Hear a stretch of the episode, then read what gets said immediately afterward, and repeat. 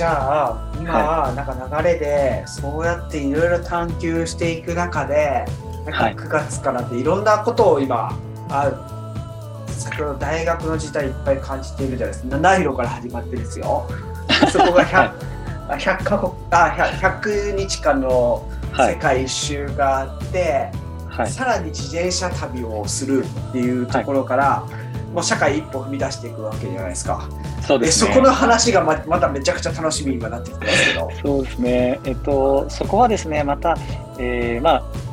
もうあのなんて言うんでしょうね、どういう会社を最初に新卒でこう入社する会社として選んだかというと、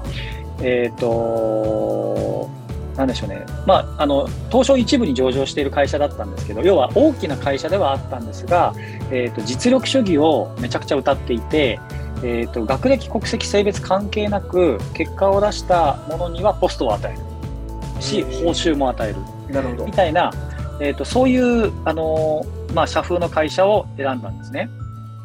で、一応僕、あの、学歴、大した全然学歴持ってないんですけど、あの、えーと、国立の大学には入っていて、で、えーと、大学卒っていう一応学歴は持っていた。で、かつ僕はあの理学部の理理理、理科の理ですね。あの医学部ってよく間違えられるんですけど、理科理学部で、えー、めちゃくちゃ理系だったんですよ。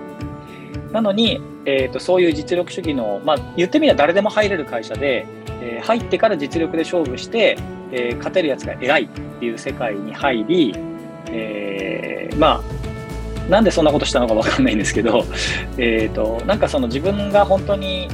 どれぐらい力があるかとかっていうこうことを確認したくなったというかですね、まあ、こういう環境でやってもダメなやつなんだったら多分僕はダメなやつなんだろうと思って、えーと、そういう会社をあえて選んだ記憶はあるんですよね。まあ、でもそれも勢いだったんですけど、で同時に最初はですねやっぱり営業ができないとあの何やるにしてもダメなんじゃないかなみたいなあの、まあ、勝手な思い込みがあってだからこう理系だったにもかかわらず営業職でかつそういうこう実力主義の会社に入るっていうのが僕の新卒の時の、えー、まあ、入社の経緯なんですよね。でなんかそこからだから、えっと、入社前に何やってたかっていうと自転車で旅してましたみたいなやつが、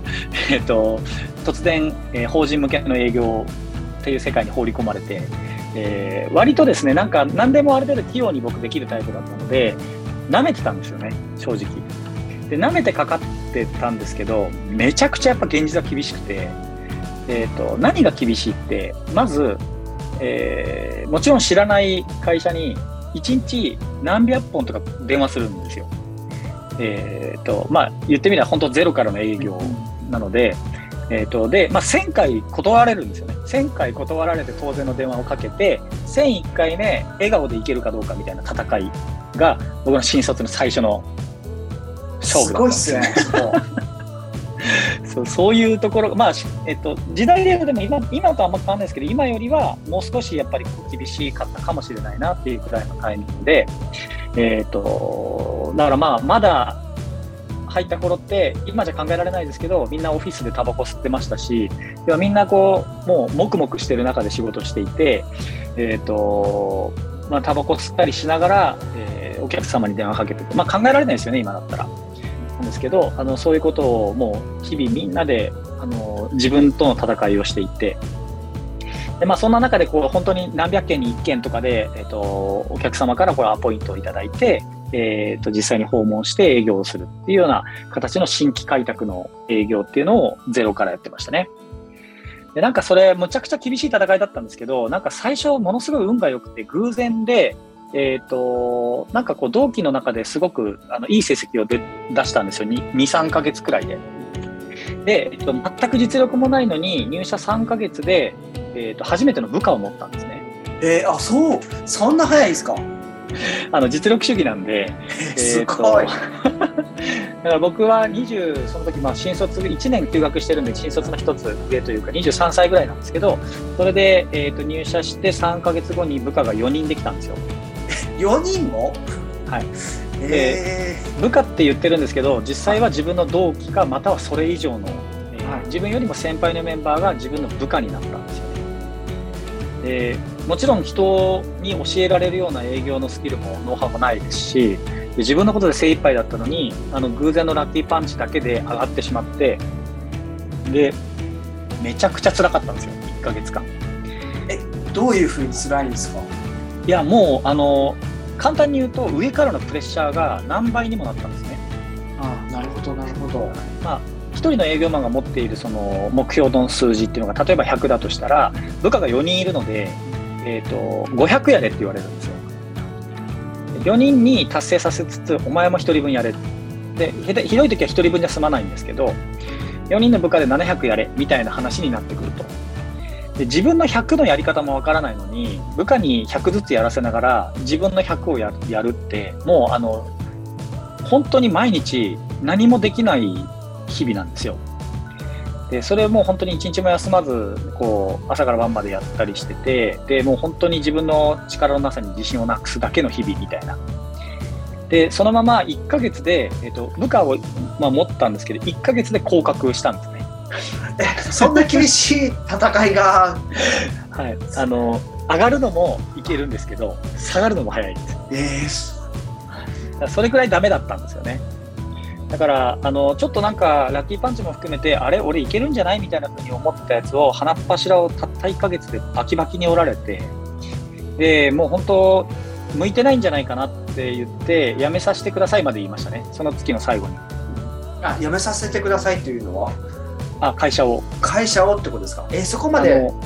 追い込まれて落ちちゃったってことですか、自分の気持ちが。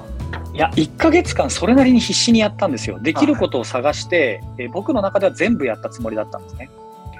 で、えっと、最終日に、あの、なんかこう、もう、事務所にいて電話かけてても拉致が開かないからと思って、近所のこう、いろんな会社とかに飛び込み営業を始めたんですけど、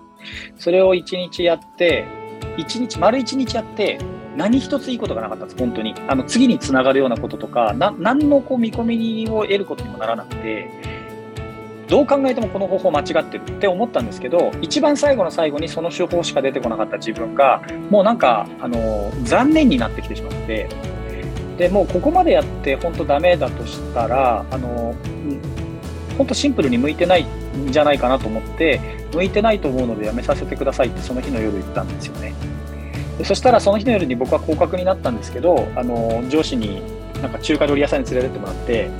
お前が向いてるかどうかなんて俺が決めるって言われました。えでもそれ素敵ですね。いやいいのかどうかは分かんないですよね。えっ、ー、と要は向いてもないし向いてなくもないから黙って仕事しろみたいな感じなんですよ。あの小僧がムニムニ言うなと。えっと、だからまあそんな甘いもんじゃないってことをとりあえずあの、まあ、思い知らされましたし、まあ、1ヶ月で分かるほど簡単な仕事じゃないってことは痛感してで結局それからまあ降格をしてもう一回あの個人の仕事としてこうやっていくっていうこう階段を上ったんですよね。で、えーと、そのその無茶な最初のスタートがあった、えーと、1年後くらいですかね1年後くらいにもう一回1年後くらいにもう一回上がったんですよ。でこう部下をまた持つっていう機会があったんですけど1年後は大丈夫でしたね。2回目はやり方が分かりましたね。えー、はい、どうしたら、えー、まあなんだろうなその個人個人の特性を考えてどうすればうまくいくかとか、あと僕にやっぱり教えられるだけの何かこう手応えみたいなものがその時はあったので、えーと、その時は非常にうまくいきましたし、その時のあのメンバーともあのうまくできてたなっていう感覚は、えーと、それ以降こう何回かその時のメンバーと一緒に飲んだりとかする時にも、あの時いいチームでしたよねってみんなが言ってくれるような、なんかそういう経験があったんですよね。それが結構、なんていうんですかね、こうチームで仕事する楽しさの原点みたいなのは、えー、と1年間耐えて、いいチームが、いいチームに出会えて、あよかったなって思ったのは強くこう記憶に残ってますね。いやー、これちょっとすごいな。めちゃくちゃ喋れることに気がつきました、僕。いやめちゃくちゃ面白いですよ。えー、僕いっぱい今、いっぱい聞きたいこといっぱい今出てきてますから。はい。いや、なんかあったらぜひ、あの、はい、あのそれによってちょっと僕も自己理解が深まる部分があるので、なんか、もしあったらぜひ聞いてほしい僕、あの、その、チームでやるっていうところって、はい、僕めちゃくちゃ苦手なんですよ。あ、そうなんですか？はい。で、でも今、めちゃくちゃ今チームで動きたいと思いながら意識して、あ、はい、この年になって思ってる感じなんですけど、はい。その、とはいえ今サッチャマンはの話からいくと、まあ新、はい、新卒というかまず入って1年目でいいチームを作ってるわけでしょ？うんめまあいいチームに恵まれたっていうことですかね。まあそこはでも、でも上に立つからマネジメントもするしってことでしょ、はい、いやそこは、まあうんそうですね。今思えばマネジメントなんて呼べる代物じゃなかったですけど。いやでもそこがうまくチューニングできて、はい、あの、はい、多分そこっていうのが今でもいいチームだったよねっていうところはすごくそのチーム内でのもちろん共通言語が生まれていてで、はい、何をすべきかで多分うんある意味役割分担でもないかもしれませんけど、うん、なんかそういうことができて成果を導き出すことができてるわけじゃないですか。そうですね。そうですね。そこすごいなって、そこはその1回目とその2回目のところで何が違ったのかが知りたいですね。いや違ったことたくさんあるんですけど今、えーと、お話聞いてて思い出したことで言うと,、えーとですねまあ、まずやっぱりあの構成されているメンバーを自分で選んだわけではないので、えーと、そもそものメンバーと,、えーと僕自身の相性で言うとあ完全に後からできたメンバーあのチームの方が僕僕自身相性の良さを感じていたんですよね。でそれが、えーと例えばと、なんて言うんでしょうね。ごめんなさい、これはこれで一つだね。やっぱりあのシンプルにメンバーに対しての愛情みたいなのが、えー、と最初のチームより後のチームの方が明らかに強かったんです。っていうのが一つと、えーとまあ、入社3ヶ月の僕と入社1年後の僕で、やっぱりあのシンプルにスキルの、あのまあ、経験値とかスキルの内容が全く違ったので、えー、と同じスキルで見たとしたら、えー、どうだったかっていうのを例えば考えるとするとやっぱさっきの話ですかねメンバーとの相性とメンバーの能力が高かったですね。なので僕僕僕は正直あのこれはでも今までチーム持った時は毎回そう思ってますけど、えっと、うまくいってる時はやっぱメンバーが強いですね。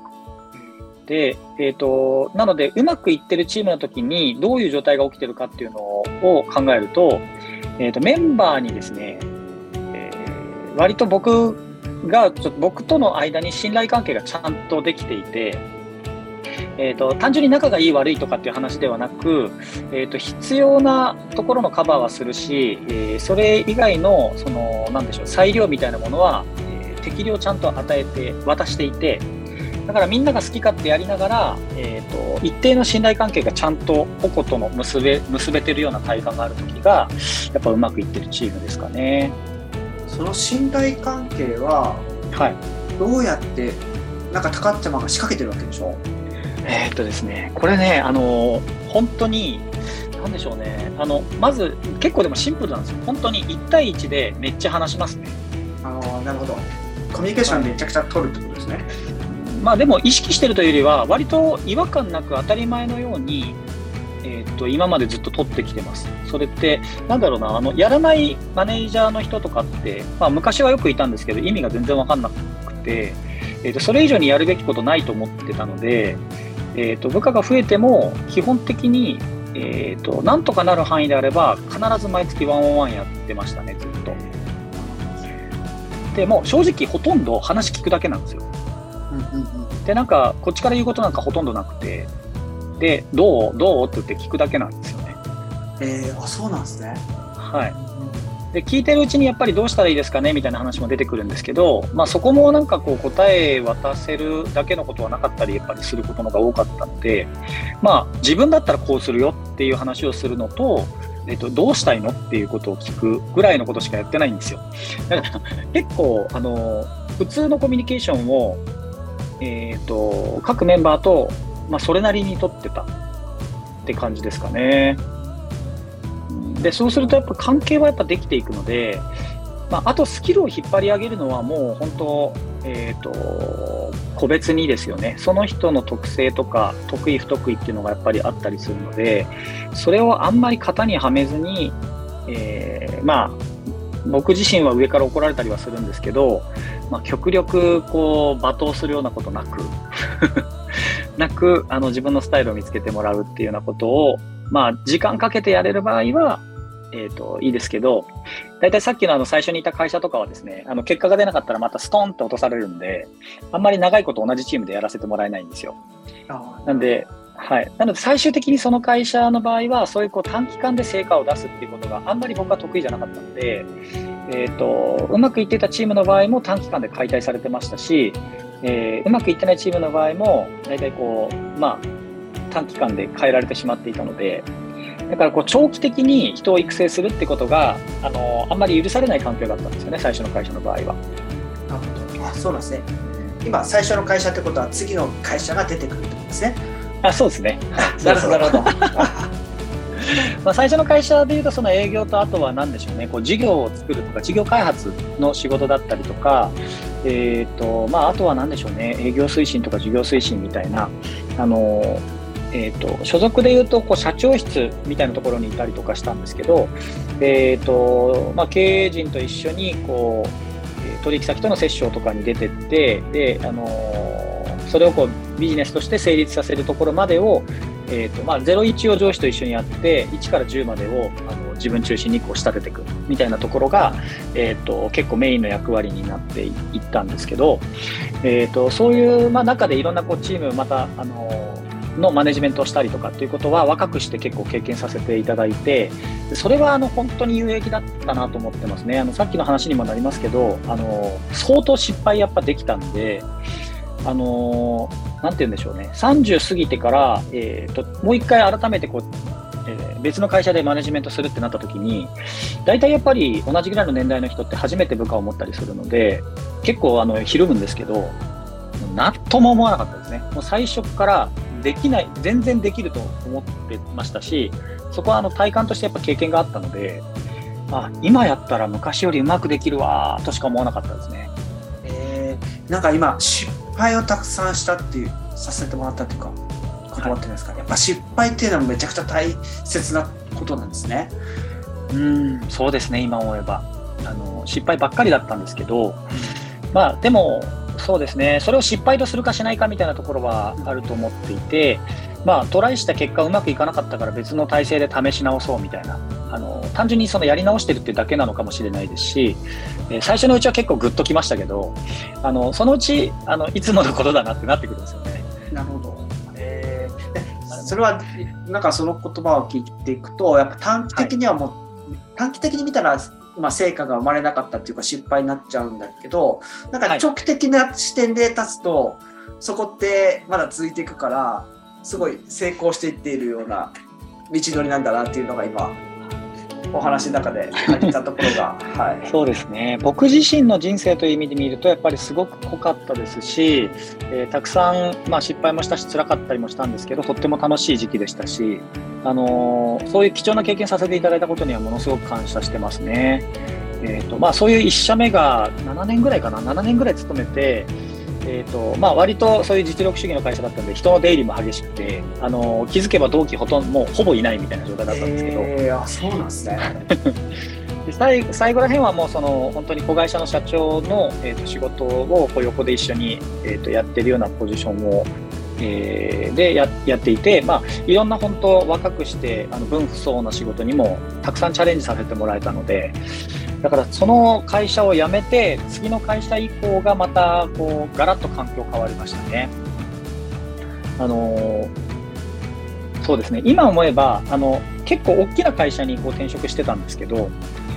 まあ、ずずっとその上場企業みたいなそういう大きさの会社で、えーとただ共通していたのはえー、とですね、結構そのやっぱチャレンジを推奨するような風土があってで仕事をやりたいってやつには任せてくれるような環境っていうのがあのある会社を結果的に選んでたなっていうのがあるんですよね。でそういう会社にはそういうことが好きな人たちがやっぱ集まってくるのでその人たち同士でのこの切磋琢磨というか、えー、っていうこの関係性がものすごく僕にとって心地よくてえーと、なので2社目もまた全然違う業界にあの僕転職したんですけどあの本当に全く違う業界で、えーと、仕事もそれまでやったことのない、えー、商品開発っていう仕事に移ったんですね。もともとだから営業とか事業開発みたいなことをやってたところから、えーとですね、簡単に言うと、なんだろう、ネジとか、あのネジとか、えーとホースとか、そういうこういろんな工業用で使われるあらゆるこう、えー、材料というかですねそういうものを、えーとまあ、作るっていうメーカーとしての仕事だったりそれをこう、えーと、販売するという商社としての役割を持った会社に、えーと、入社をしてである商品の、えーとまあ、商品開発の責任者というかですねその商品群をあんたが責任持ってやりなさいみたいな、えー、と仕事を次の会社でやったんですよ。いや面白い。なんか、はい、次の展開っていうところがやっぱ、そこってうんとえちょっと僕話聞いてなかったわけじゃないんですけど、はいはい、転職する2社目に行くきっかけっていうか。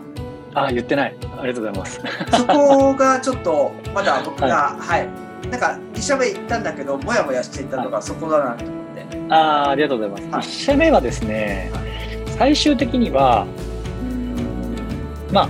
えっ、ー、ともうここで経験できること本当一通りさせていただいたなありがとうございましたっていう気持ちで辞めたんですね。あそうなんですね、えー、はい、ででも引き金を引いたのはあの どうでもいいんですけど当時のその一緒に働いてた子会社の社長が、えーとまあ、何らかの時にこう取った行動が僕はあの納得できなくて、うん、でなんかあもういいかなってなんかスパッって思えたんですよね。なるほど。なんかその、えっ、ー、と理不尽理不尽というかですねあなんでこの人の血拭きをこのタイミングでしなきゃいけないんだろう。あこれで学ぶことは僕にはないな、うん、っていうかまあよく考えたらえー、感謝しかないけどそろそろ出てもいいかもなみたいな。なんかそういうこう、はい、なんか段階的にというかあるあることをきっかけにストンって腹に落ちた。んですだからあもうその瞬間に「やめます」ってメール書いてでで「え何お前何言ってんの？なんでやめんの?」って言われながら「あもうでも学ぶことないんで」みたいな「ありがとうございました」っつって。えー、すごい。なんかへえ不思議ですね。なんかでも今までの結構でかい人生の決断とかって割とそんな感じで、えーと、何か突然で突然決まって決まった後の迷いがなんか一切ないパターンが多いですね僕。なんでだろうかわからないんですけど。あのちょっとあの話しておりますけど結婚とかもあの僕30歳の時に結婚したんですけどえーと、なんでだったかとかあんまり覚えてないんですけどある瞬間にスパッと意思決定が終わってでもうあのそこからは何も迷わずに、なんかその、ちょっとじゃあ、挨拶に行くわとかって、なんか突然言い出して、で突然言い出したんですけど、あのまあ、うちの妻も奥さんも、えーと、別にそこに反対するあの気持ちではなかったみたいなので、あ、分かったみたいな感じで、スタスタスタって流れていって、なんか大事なことをですね、悩んで決めたことがないんですよね。え、でも悩む理由がないっていうことなんですよね、逆に言うと。うん。でもですよ、あの、その瞬間は一切悩んでないんですけど、はい、その手前ではちゃんと、えー、やめたいなって思ってるんですよ、会社のことは。ああ、そうなんですか。はい、ずっと楽しかったわけじゃなくて、もうやめたいって言いながらやめずに続けてるんですよね。なるほど。え、でもそこって、ずっと楽しかったりとか、いいことばっかりっていうところって全然面白くないじゃないですか。うん、そうですね。やっぱ波があるからいいんだと思います。はいはいはい。でもその波の中でもなんか、そのパッとなんか潮流れ潮目みたいなのが見えるんでしょうね多分高っちゃまは。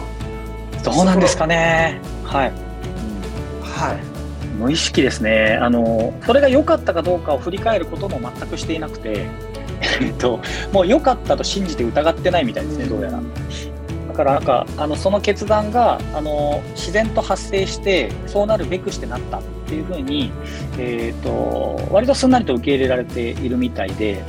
まあ、結果的にあのそんなに大きな悪い方向には行ってないかなと思うので、まあ、多分良かったんじゃないかなと思いますね。うん、いやすごいポジティブなんですね。なんか起こるべきして起きてるっていうのは僕もよく言うんですけど、なんかネガティブな言い方ではなくてね、はい、遅れべきて起きてるっていうところそこをパッと受け入れながら、はい、で前進んでいくっていうのはいや僕はそういう力を持ってないのでいやなんかすごい今中っちゃまの見る目が変わりましたね えっと楽観的ですね。多分、うん、いや楽観？うんでもそこってやっぱすごい強みですよねうんなんかそうね。やっぱなんかある意味自分らしくっていうところがはい。実践されていくんだと思いますよね。うんうん